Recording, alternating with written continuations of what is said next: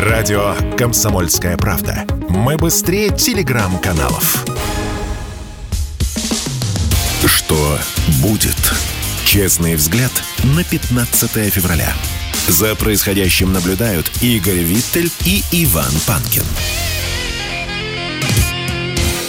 Иван Панкин и Игорь Виттель. Для кого-то мы начинаем, а для кого-то продолжаем наш эфир. И перед этим я напомню, что на канале Радио «Комсомольская правда», на который есть смысл подписаться, мы сейчас ведем прямую видеотрансляцию нашего эфира.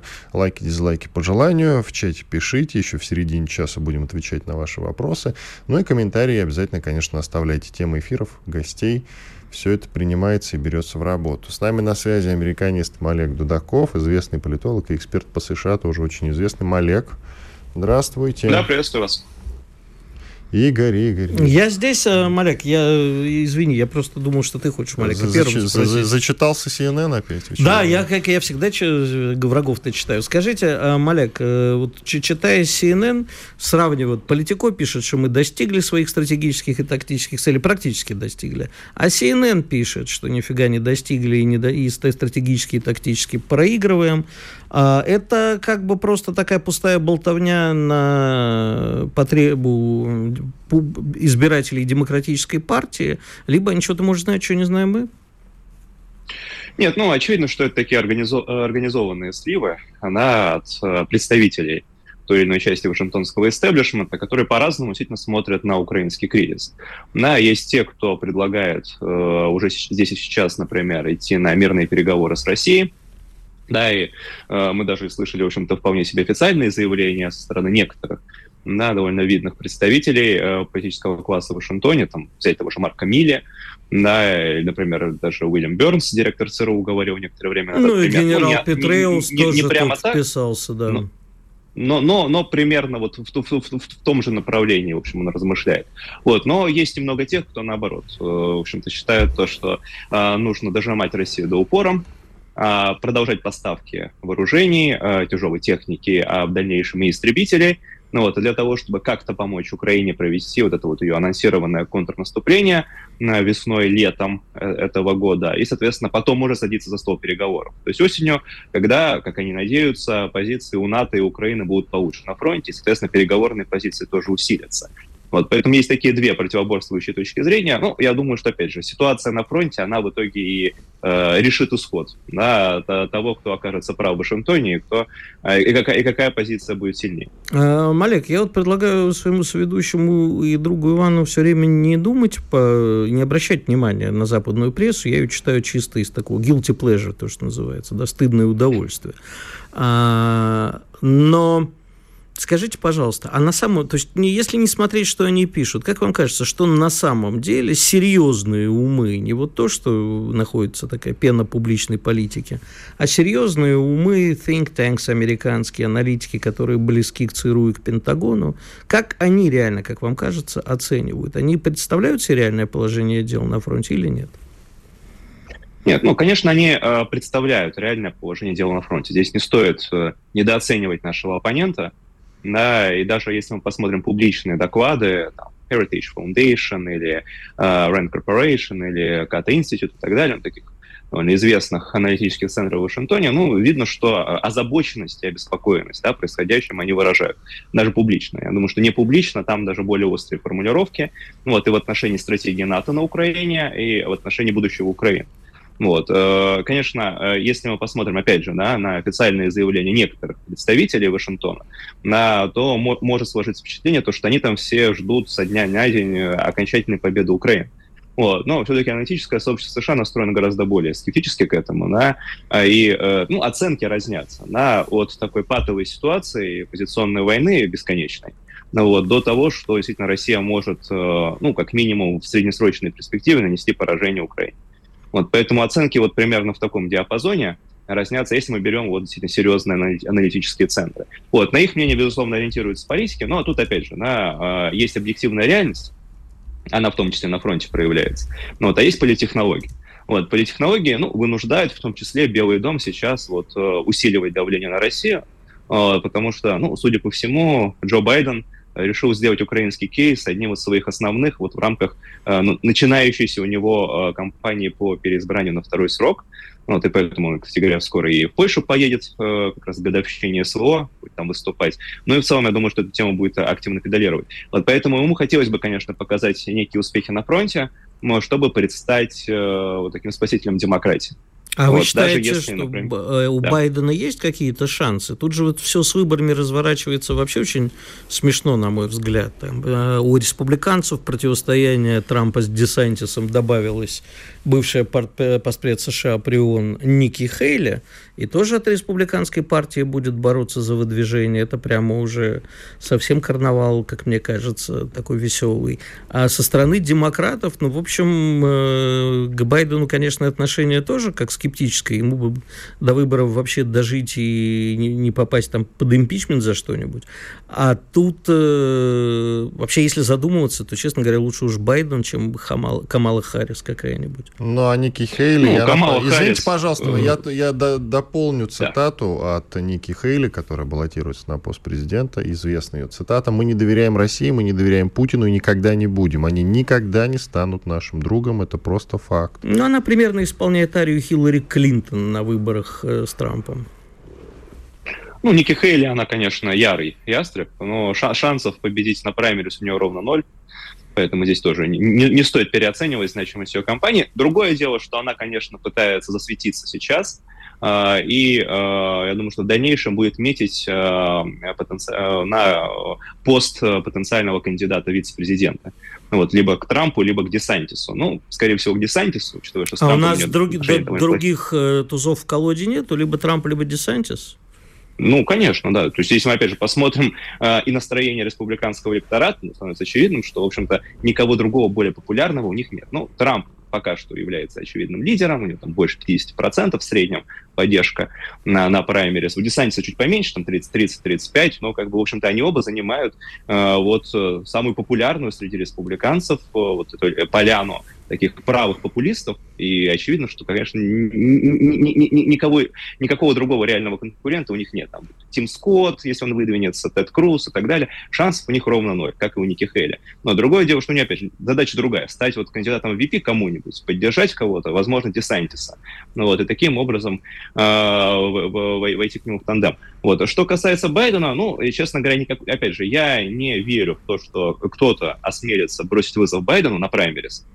Вот, если э, он сам не откажется идти на э, э перевыборы, а он, судя по всему, не отказывается на них идти, вот, я думаю, что вполне спокойно он станет кандидатом от Демпартии, и на самом деле шансы на победу на выборах в 2024 году у него есть. То есть здесь не стоит Байдена заранее списывать со счетов. Да, конечно, у него все когнитивные проблемы имеются, никто с этим не спорит. Да, э, за ним э, череда скандалов э, идет, и, возможно, в ближайшие полгода-год ситуация в США еще усугубится из-за э, возможной рецессии, да, которую многие прогнозируют. Но в целом, я, я бы так сказал, вот прямо здесь и сейчас шансы у Байдена избраться на второй срок есть, и они на самом деле не такие уж и маленькие. А что касается Трампа, позвольте уточнить, пожалуйста, зачем мы в очередной раз, если делаем ставку, то зачем мы ее делаем? Это точно правильно. Ну, э, смотрите, ну, э, во-первых, э, почему Трамп сам идет в президенты, я думаю, что это вполне очевидно, а, потому что первый срок у него закончился на очень низкой ноте, на, с проигрышем довольно болезненным, с отказом признавать итоги выборов, там, протесты 6 января и так далее. Его все его списали со счетов. Вот, сейчас он хочет вернуться в политику, совершить тот самый великий камбэк, на который ни у кого в американской истории за последние 140 лет не получался с последним президентом э, США, который вот проиграл перевыборы, а потом через 4 года пошел и выиграл, был Гловер Кливленд, это конец 19 века, ну вот, может быть, Трампу удастся повторить его успех. Вот, э, что касается э, интересов России, я думаю, что здесь, конечно, не стоит, опять же, да, надеяться на то, что Трамп э, теоретически победит, а, ну, шансы на победу у него все-таки есть, да, несмотря ни на что. Он теоретически победит и сразу с нами замирится, но этого не будет. Но вот другое дело, что, опять же, я думаю, что Трамп в принципе, выгоднее в какой-то степени России, чем демократы на текущий момент, просто потому что это его победа на выборах вызовет, конечно, грандиозный политический кризис в Вашингтоне, да, и, ну, просто будет не до Украины, на самом деле. Отлично. А что, кстати, с шариками? Теперь э, говорят, что э, ничего там не было, невинные шарики, как пишет CNN. Так они над Киевом уже летают, как это ни при чем? Это нет, над Киевом летают наши, говорят украинцы, а это шарики кого надо шарики. Наши злобные испускают лучи, и спасает от них только шапочка от фольги. А над Америкой летают китайские, они безобидные. Как-то за два дня у них от инопланетян и угрозы китай, э, китайцев всему миру перешли к вот Кстати, такому. это же гениально, Малек. Давайте я расскажу. Власти США пытаются замолчать крупнейшую экологическую да, потому что, полагаю, там место, причем называется прекрасно Восточная Палестина. Да, так надо рассказать. Подозревается, что шумих вокруг НЛО является прикрытием ЧП, которое произошло в Айгайо неделю назад возле городка Восточная Палестина. С рельсов сошли около 50 вагонов поезда, перевозившего опасные химматериалы. Да, там действительно экологическая катастрофа. Малек, только коротко, у нас остается меньше минуты. Нет, ну, я, честно говоря, вот в эти вот такие вот э, теории особенно не верю. Я не думаю, что кто-то пытается замолчать эту самую катастрофу. Они действительно не так много пишут э, общенациональные американские медиа, это да.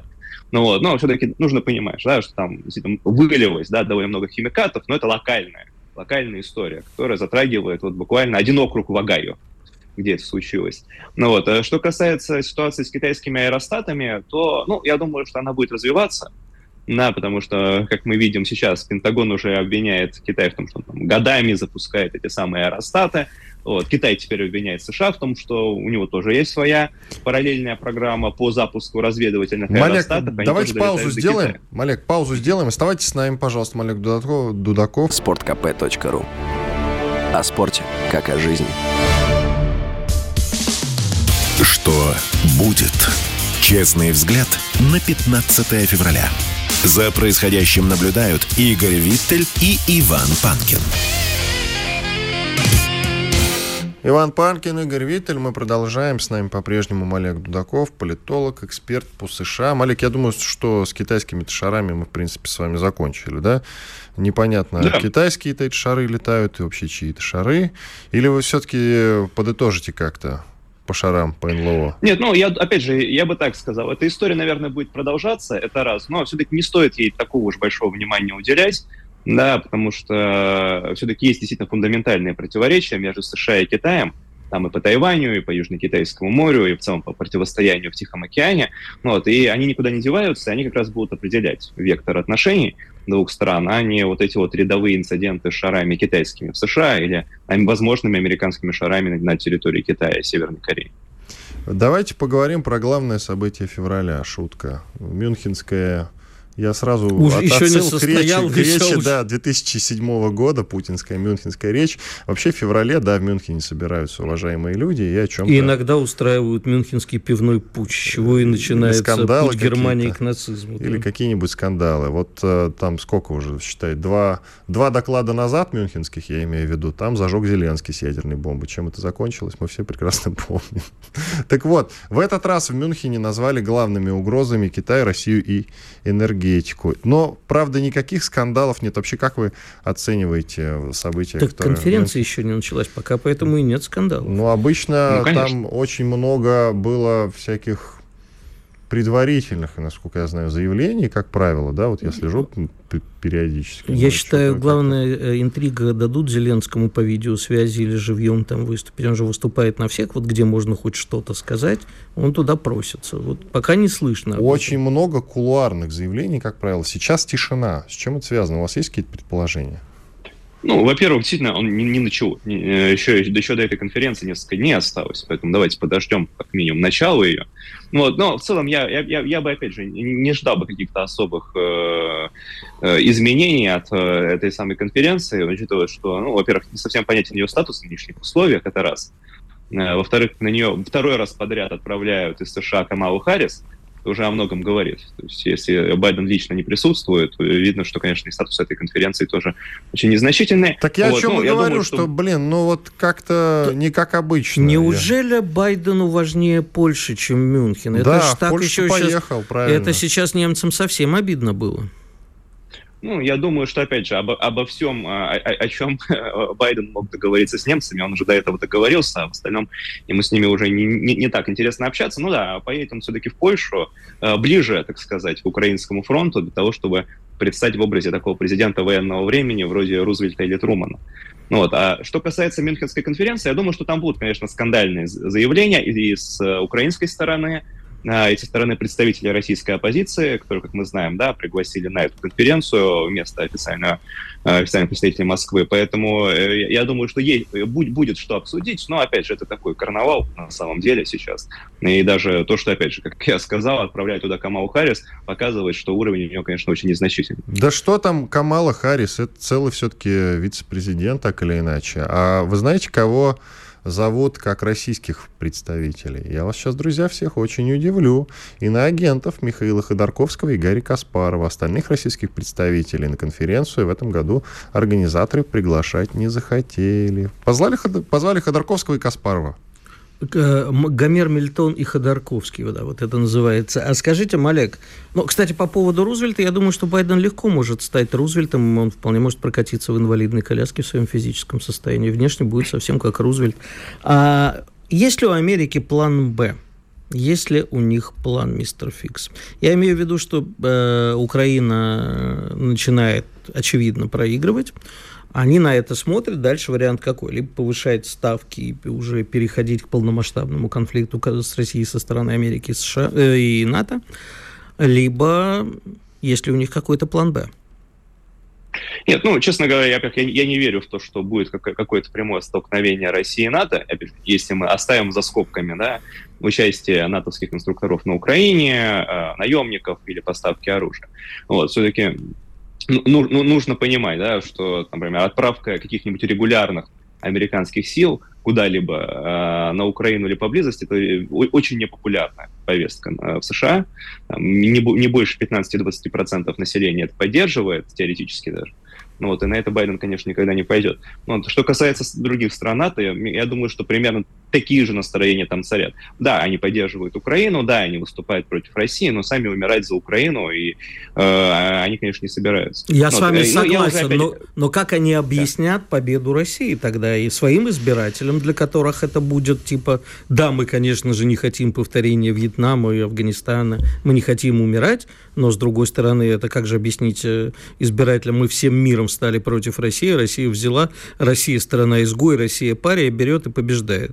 Это что же тогда будет-то? Ну, я, опять же, я думаю, что это такой, знаете, вопрос политтехнологии, он же всегда решаем. Да, можно сказать о том, что мы не дали России э, занять всю Украину, мы не дали России за 72 часа э, захватить Киев, да, как британская разведка заявляла, что у России есть такие планы. Ну, вот, мы не дали России, значит, вот, быстро с этим разобраться, заставили Россию втянуть в этот конфликт, который ее значительно ослабил и так далее. Вот. А мы при этом укрепились, усилились, усилили наше вот это евроатлантическое единство. Теперь будем дальше расширять возможности нашего ВПК уже для противостояния Китаю где-нибудь на Тайване или в Южно-Китайском море. Ну, я думаю, что это можно представить. Э, при желании. Вы конечно, случайно не совсем... пиарщик Байдена? Так складно излагаете? А у, у него как раз поменялся недавно пиарщик, Кейт Беттингфилд ушла, поэтому я, видимо, хочу эту должность занять. Но на самом деле, на самом деле, вот, э, при, при желании это можно представить как победа из Запада, пускай и не полной, но хотя бы частично. Вот. Другое дело, что мы в начале нашей передачи уже очертили, ну, я очертил э, две точки зрения, которые есть в Вашингтоне. Вот либо сейчас садиться за стол переговоров, да, и делить Украину по какой-нибудь 38-й параллели, вот, либо это делать через полгода, когда многие в Вашингтоне считают, что считается быть лучше на фронте, хотя, возможно, она будет как раз хуже для НАТО и для Украины. Поэтому две точки зрения, они, в общем-то, едины в том, что все это в любом случае закончится переговорами. Другое дело, будут ли они сейчас, или они будут через полгода-год. Вот в этом пока что, этот вопрос пока что остается открытым. Ну да, то есть CNN И... пишет, Россия проиграла, при этом мы на следующий день, э, я понимаю, конечно, что они за день перешли от инопланетян к безобидным шарикам, но не очень представляю, как себе можно будет после проигравшей России через несколько дней сесть на стол переговоров. И вот тут я напоминаю, что тема нашего эфира Россия уже достигла цели СВО на Украине. И вот все к этому-то и идет. Я, я вас уверяю, ну, возможно... они, они, Америка, Возможно, с этим нет. Уже хочет хочет действительно с нами договориться. Я в этом абсолютно убежден. Мне хотелось бы, чтобы ты был прав. А, Малек, скажите, пожалуйста, А, а дипломатия вообще жива или нет? Или все приведено в жер... принесено в жертву политики? Ну вот там в качестве новости я вчера просто не, даже не знаю, как реагировать. МИД Польши уволил всех дипломатов, выпускников МГИМО. А, со а многими... почему только выпускников МГИМО, неизвестно? Ну, слушай... Других там нет, имеется в виду? Ну, Только нет, из МГИМО? Он, э, слушай, ну, закончил в России вуз, э, и все, враг народа. А у нас дипломатический, по-моему, только один. Только один. Нет, а, нет, Дипакадемия МИДа, конечно же, есть еще. А, ну вот. Просто ну, акцента не... на МГИМО, только я удивился. Ну, не странно. знаю. Всех бы увольняли уже без разбора. Конечно, всех, кто зако- закончил РУДН, Патрису Лулумбу, всех, всех к черту. Так есть э, дипломатия или нет? И вообще надо ли нам сейчас, э, или можно понизить отношения со всеми, или вообще прекратить и забыть про дипломатию? Нет, ну, я думаю, что все-таки понижать не стоит, э, это еще пригодится. Другое дело, что, конечно, вопрос, да, остается открытым. Э, какую роль играет дипломатия сейчас на фоне конфронтации? Наверное, никакую особенно. Да, дипломатия сейчас, как мы видим, в основном переориентировалась на работу с дружественными России странами, да, в Африке, в Латинской Америке, в Азии и так далее. Вот. А что касается США и Европы, я думаю, что, опять же, вот если мы увидим действительно переговорный трек определенный, он, скорее всего, будет не по дипломатическому направлению, да, ну вот, а вот по те, тем направлениям, где у нас уже до этого и шли переговоры, то есть либо с директором ЦРУ, ЦРУ Бернсом, вот, либо с э, председателем Объединенного комитета начальников штабов армии США Марком Миля, ну, то есть вот по, по, по этим направлениям, но, скорее всего, не по линии Госдепартамента. Поэтому к этому стоит быть готовым. То есть, когда говорят пушки, дипломаты молчат. А, скажите, пожалуйста, э, как дальше будут развиваться процесс, возможно ли вообще процесс переговоров? А я имею в виду, кто будет инициатором, как вообще будет продолжаться вот это, ну, то, что я некрасиво называю «дать заднюю». Ну, то есть, да, Америка способна на это или все-таки нет? Ну, даже не столько способна ли, это тоже важно, а как это будет происходить, на ваш взгляд? Э, тайные какие-то переговоры, опять где-нибудь в Турции, ну, сейчас вряд ли в Турции, встретиться представители Ну, я думаю, что начнется, разведки. безусловно, все как бы не публично, да, потому что нужно будет очертить, во-первых, какой-то переговорный фреймворк, да, то есть, э, например, России нужно будет примерно понять, ну, чтобы было понимание, да, а готовы ли США всерьез на переговоры, или для них это тоже элемент определенной политтехнологии, да, а, чтобы показать остальному миру то, что, видите, мы хотели идти на переговоры, но русские с нами не захотели договариваться. Но вот если действительно Россия поймет, да, то, что готовы американцы всерьез договариваться, возможно, да, вот по а, ну, заморозке, да, вот нынешней ситуации, хотя бы даже, да, если мы не, не полному перемирию по каким-то границам, то я думаю, что это будет сначала не публично, а потом мы уже, конечно, об этом публично узнаем. Но когда, опять же, когда это случится, ну, никто не знает, вот, но я допускаю, что к 2024 году определенность у нас должна появиться, вот, хотя бы потому, что там уже президентская кампания, э, как мы видим сейчас, Трамп, например, да, активно педалирует тему того, что вот если я приду, Белый дом, я смогу остановить Третью мировую войну, поэтому голосуйте за меня. Вот, и, конечно, вот э, эту повестку отдавать Бай, э, Трампу Байден точно не хочет. Спасибо. Мы ему бы, конечно, его интересы было бы договориться до выборов. Спасибо. Олег Дудаков, политолог, эксперт по США, был с нами на связи. Но я напомню, что американцы умеют принимать непопулярные решения. Вспомним их бедство из Афганистана. Радио «Комсомольская правда». Мы быстрее телеграм-каналов. Что будет? Честный взгляд на 15 февраля. За происходящим наблюдают Игорь Виттель и Иван Панкин. Иван Панкин, Игорь Виттель. Мы продолжаем. У нас сейчас блок экономики. К нам присоединяется Александр Галушка, замглавы Общественной палаты России, автор книги «Кристалл роста». Александр Сергеевич, здрасте.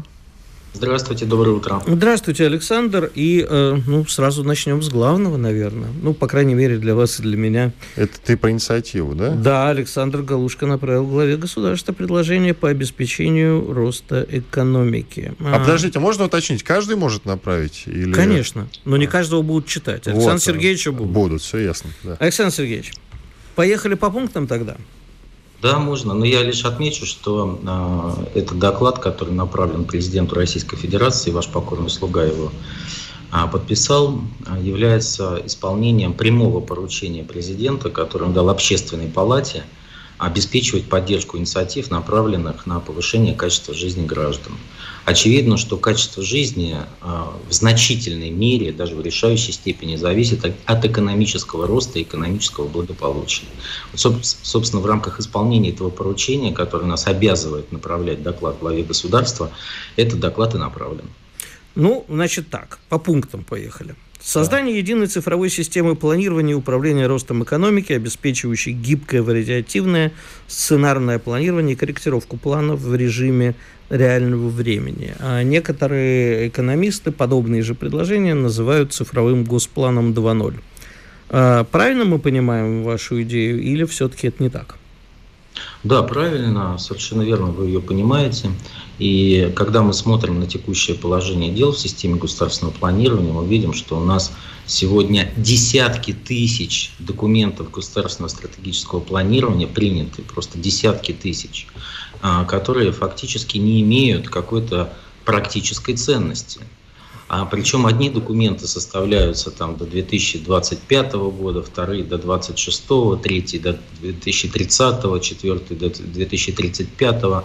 Между собой они никак не стыкуются, не увязаны, а, как правило, не обеспечены должным образом ресурсами и, а, к большому сожалению, являются декларациями. Только такими декларациями а, такого свойства утопического – при этом, когда мы разбирались, а, очень подробно, детально разбирались с участием правительства, администрации президента, а, губернаторов, полпредов, академий наук, экспертов, общественных организаций, разбирались в том, а есть вообще какие-то причинно-следственные связи между тем, что вот заложено у нас в документы по планированию развития страны, и тем достигнем ли мы тех целей, ради которых все эти документы принимаются. Так вот, связи никакой нет. И а свелось все к очередному, просто к очередным способам э, и вариациям по расходованию бюджетных денег. И когда к нам приходили ответственные сотрудники, руководители министерств и ведомств а, в, в общественную палату, и мы их просили, вы объясните людям, что изменится к лучшему, как, как это будет происходить, когда это будет происходить они, как правило, говорят о расходовании бюджетных денег и как у них хорошо получается бюджетные деньги тратить. А вот давайте Потому про бюджетные деньги, простите вас на секунду перебью, потому что про бюрократов мы можем говорить бесконечно. Убрать эту прослойку, зарплаты им перестать платить. Может, Нет, это, не, это, это, конечно, не решение, это не решение, но я бы начал даже с классического определения управления, что управление, любое управление, это планирование, организация, мотивация, контроль, направленное на достижение целей. И когда у вас получается блок достижения цели отсутствует, блок планирования отсутствует, мотивация сомнительная. Что за качество госуправления? С чем мы вообще имеем Отвратительное дело? качество госуправления, тут и спорить нечего, но вопрос-то мой в другом. Вот Пожалуйста. есть государство, у государства есть цели. Ну, допустим, грубо говоря, обеспечить население обувью такой-то номенклатуры, таких-то ну, размеров. Не-не-не, это не цели государства. Ну? Нет, это не цели. У нас цели государства, они определены главой государства, они а, берут своим истоком, своим началом а, предвыборный период, когда глава государства огласил программу, огласил стратегию. Затем она была очень четко а, декомпозирована, раскассирована на конкретные прямые измеримые показатели, цели. Вышел указ президента, который определяет те национальные цели, которые мы должны достичь. Например, что у нас экономика должна расти выше среднемировых темпов Напомню, ранее одна из целей была создать 25 миллионов высокопроизводительных рабочих мест в несырьевом секторе российской экономики. А, демографический рост нашей страны, социальное благополучие граждан, инфраструктурное, жилищное развитие. Вот, собственно, вы эти цели, они, извините, на минуточку, это документ высшего а, уровня управления. Правильно, но эти цели все равно всегда распадаются на более мелкие конкретные Правильно. цели. Так вот, так вот, так вот мы откуда? Вы меня сейчас спрашиваете доклад, откуда мы взялся? Совершенно верно, вы правильно говорите. Так вот мы этот анализ предметный, обстоятельный и провели. Когда мы потом смотрим, а на последующих этажах управления поддерживаются эти цели, те меры, которые предлагаются, позволят нам их достигнуть или нет – ну, например, допустим, рассматриваем важнейший вопрос. увеличение экспорта в нашей экономике. Понятно, что экспорт – это новые рынки, это новый рост, это новые рабочие места, это развитие отраслей и предприятий. Так вот, и мы значит, в национальном проекте на поддержке экспорта не находим ни одного отраслевого решения – ну как можно поддерживать экспорт вне понимания рынков и отраслей? Потому что всегда экспорт – это конкретные рынки, на которые мы что-то можем экспортировать. Потенциал этих рынков, меры, чтобы этот потенциал раскрыть, система государственной поддержки наших экспортеров. Ну ничего этого нет. А чиновники нам говорят, мы вот готовы дать субсидию экспортерам на то, что они понесут расходы на транспортировку своих товаров до экспортных рынков. И вот, вот они этой субсидией могут воспользоваться, а мы будем отчитываться, как мы а, расходуем деньги, направленные на эту субсидию. Но это же профанация. Конечно, профанация. А стратегическое понимание есть у чиновников? Ну вот, вот для большом... того, чтобы развивались рынки, надо сесть посмотреть, где Россия может быть. Естественно. А не просто просмотреть, а нужно последовательно формировать отраслевые компетенции, разбираться в отраслях, разбираться в рынках. Причем в рынках разбираться с точки зрения географической привязки, географической особенности, с учетом санкционного давления, которое на Россию оказывается. Но в этом же во всем надо предметно разбираться. А никто этого ничего даже внятно объяснить не может. На каких рынках, куда вообще, куда мы рванем, ну, где ты... это перспектива. Ну вот, вот сейчас, вот послу... извините, вот, да, да. Да, вот я вот когда отвечаю на ваш вопрос, вы говорите о том, что нужна, э, цитируете, собственно, доклад, направленный президенту страны, о том, что нужна система реального, гибкого, вариативного сценарного планирования. Причем система, которая в режиме реального времени обновляется и пересчитывается, потому что экономика – это динамическая система. И имея сегодня современные цифровые технологии, большие данные, искусственный интеллект, ну это же все просто сделать, это несложная задача, но ничего этого не делается. Поэтому мы предложили главе государства, что вот этим мы предлагаем заниматься для того, чтобы реально обеспечивать рост нашей экономики.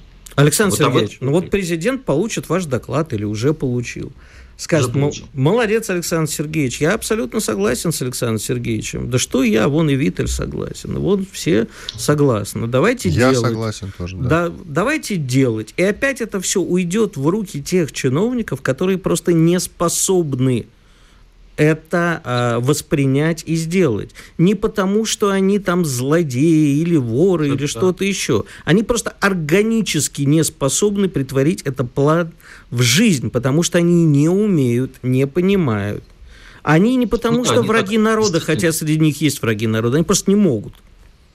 Действительно, это, это, проблема, эта проблема есть. Э, того, что ну, имеет порой там, место добросовестное заблуждение, а добросовестное такое невежество. Ну, не, люди, не учили, допустим, людей на экономических факультетах, вузах всему этому. Они добросовестно учились, с красными дипломами института закончили.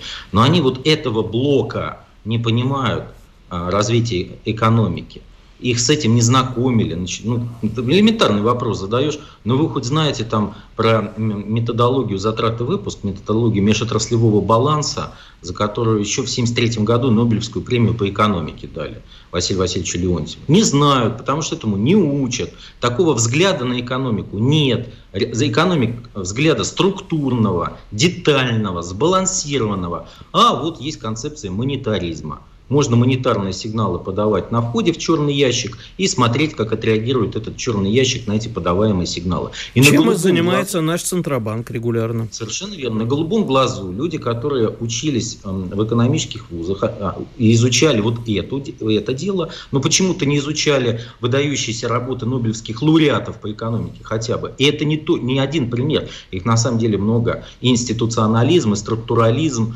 в, экономической, в экономике и в экономической мысли. И связанные с этим реальные прорывы, реальное а, экономическое чудо, которое достигалось в нашей стране, в других странах. Вот этого в этой области знаний нет. А когда ты подаешь сигналы на входе и на выходе и отчитываешься о том, как деньги расходуешь бюджетные, ну вот, собственно, мы имеем очень убогую систему госуправления, которая не соответствует вызовам, стоящим перед страной, и не соответствует тем национальным целям, которые глава государства определил. Но наша задача профессионально говорить честно по существу этих вопросов. Поэтому а, мы это делаем, но вы правы. Вы правы, действительно, нам недавно вот буквально проводили мероприятие с депутатским корпусом, и вывод очевидный, что нам кардинально нужно систему экономического образования менять. Просто кардинально. Спасибо, Александр Сергеевич. У нас, к сожалению, подходит к концу. Я думаю, что мы с Иваном вас обязательно пригласим в ближайшие дни, потому что мы даже первый пункт не успели обсудить, а у вас их еще много, да, Иван? Ну, или в диалоге ты можешь Да, я вот думаю, что если вы не против, давайте в ближайшие дни просто вот, рассмотрим это я целиком. скажу. Вот наша книга «Кристалл роста» к русскому экономическому чуду, которая стала бестселлером и самой продаваемой книгой 14 месяцев подряд, она ровно об этом. Она ровно о том, как добиваться экономического прорыва. Ну, в общем, друзья, найдите книгу «Кристалл роста» в интернете, приобретайте. Александр Галушка, замглавы Общественной палаты России, был с нами на связи. Благодарим его. Уходим на перерыв. Радио «Комсомольская правда». Никаких фейков, только правда. Что будет? Честный взгляд на 15 февраля. За происходящим наблюдают Игорь Виттель и Иван Панкин.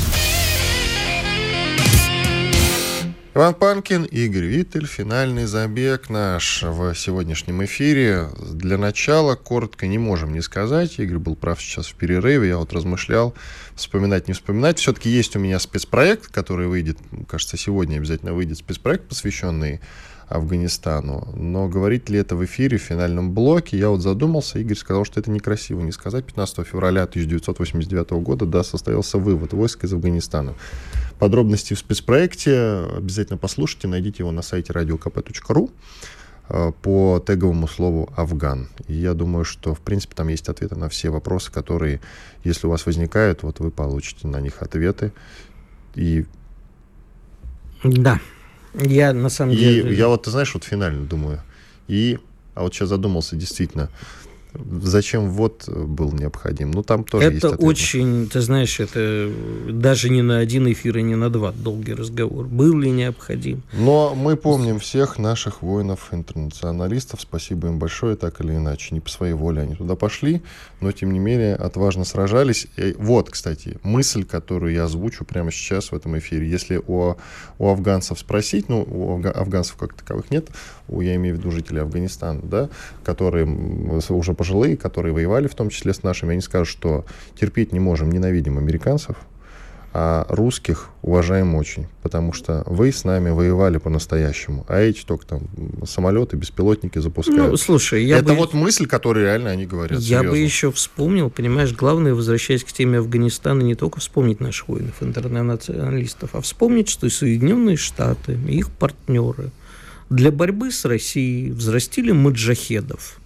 и взрастили Усаму бен Ладена. Вот что взрастили, то и прилетело. Поэтому, дорогие американские товарищи, не удивляйтесь, если когда-нибудь украинские террористы придут к вам и тоже что-нибудь взорвут, как башни-близнецы. Что посеешь, то и пожнешь. И несколько анонсов сегодня веселых довольно-таки. Сегодня Игорь дает интервью, скажешь кому или не будешь? Нет, пока нет, пока не буду. А я сегодня иду, и уже без иронии, в, на стрим YouTube-канала Серафим.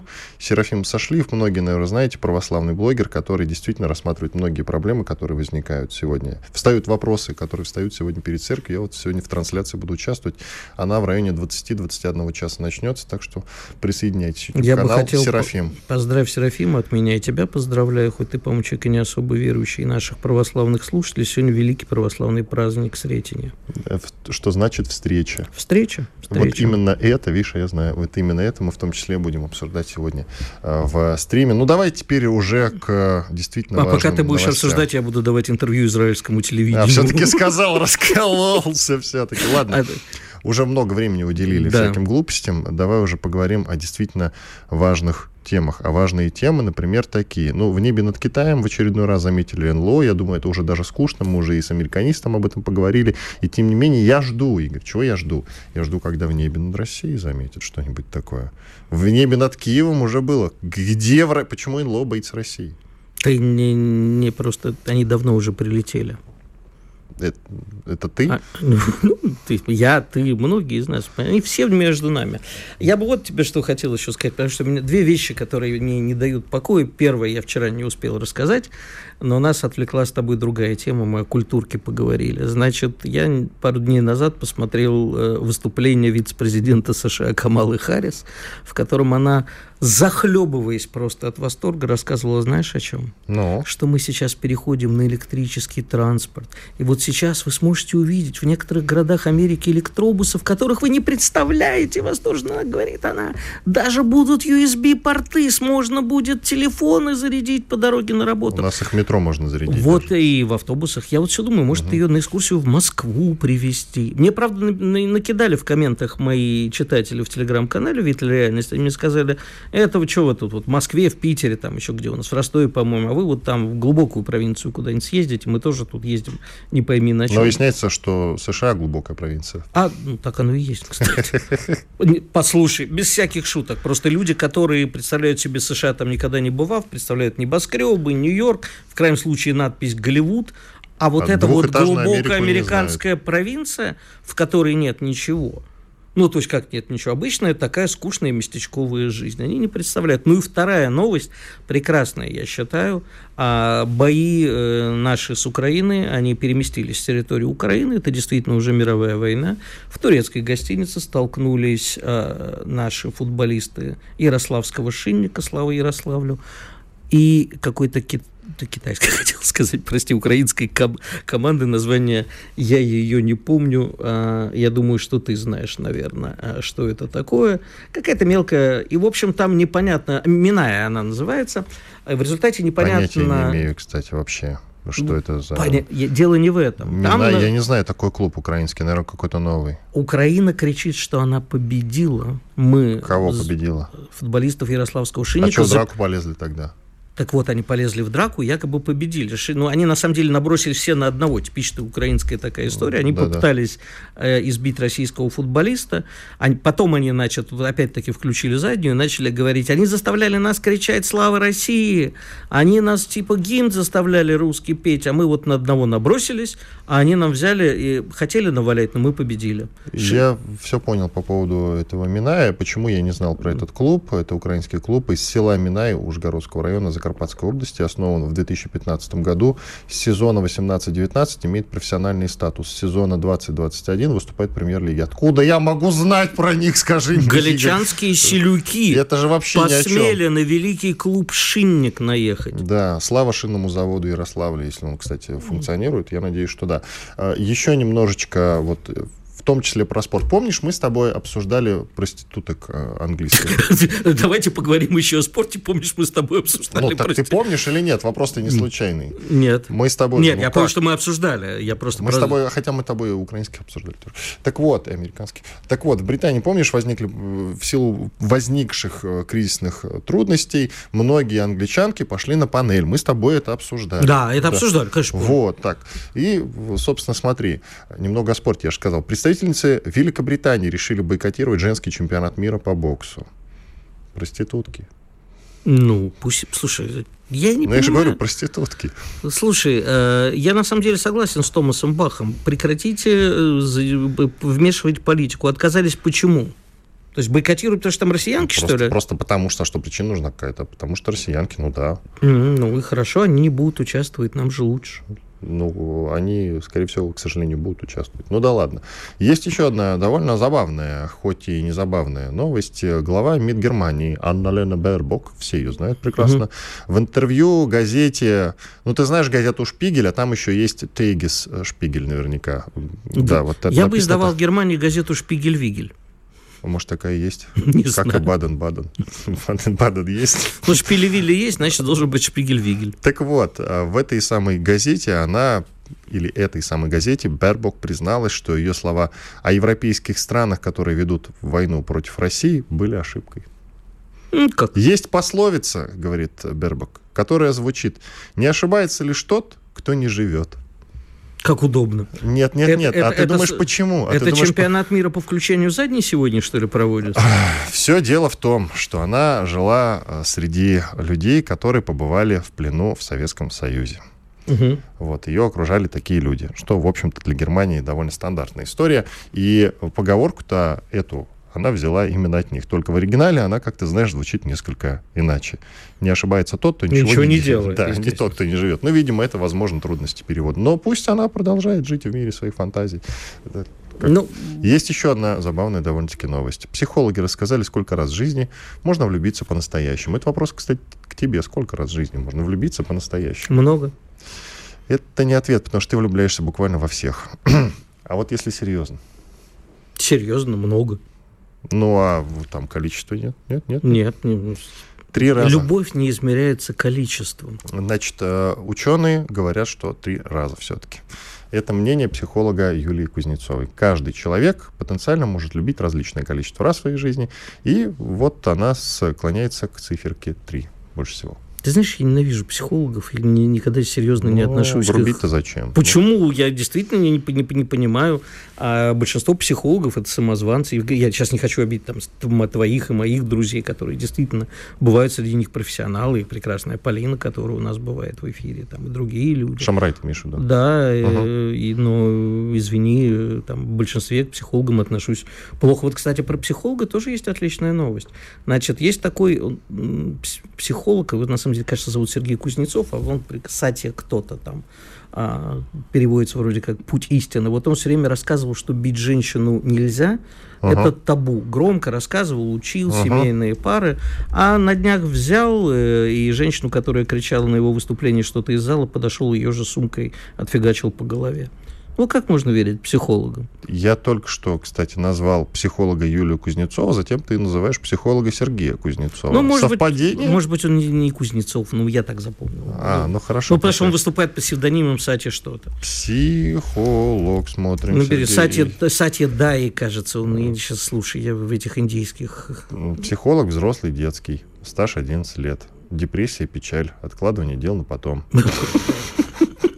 Давай это точно он. Не знаю, я думаю, что ты, э, это не он. Но дело не в этом. Понимаешь, вот они такие психологи учат чему-нибудь, а потом бабах с сумкой по голове. Иван Панкин и Игорь Виттель были здесь сегодня, остались очень довольны. Вернемся завтра. Оставайтесь на радио «Комсомольская правда». Фрагменты нашего эфира вы можете пересматривать. Вообще наш эфир выложен сейчас на канале радио «Комсомольская правда» в YouTube. Сегодняшний эфир, повторюсь, называется «Россия уже достигла целей СВО на Украине». Вернемся завтра. Чтобы получать еще больше информации и эксклюзивных материалов, присоединяйтесь к радио «Комсомольская правда» в соцсетях. В отечественных социальных сетях. Смотрите новые выпуски на Рутьюбе, читайте телеграм-канал, добавляйтесь в друзья ВКонтакте, подписывайтесь, смотрите и слушайте. Радио «Комсомольская правда». Самая оперативная и проверенная информация в эфире и соцсетях.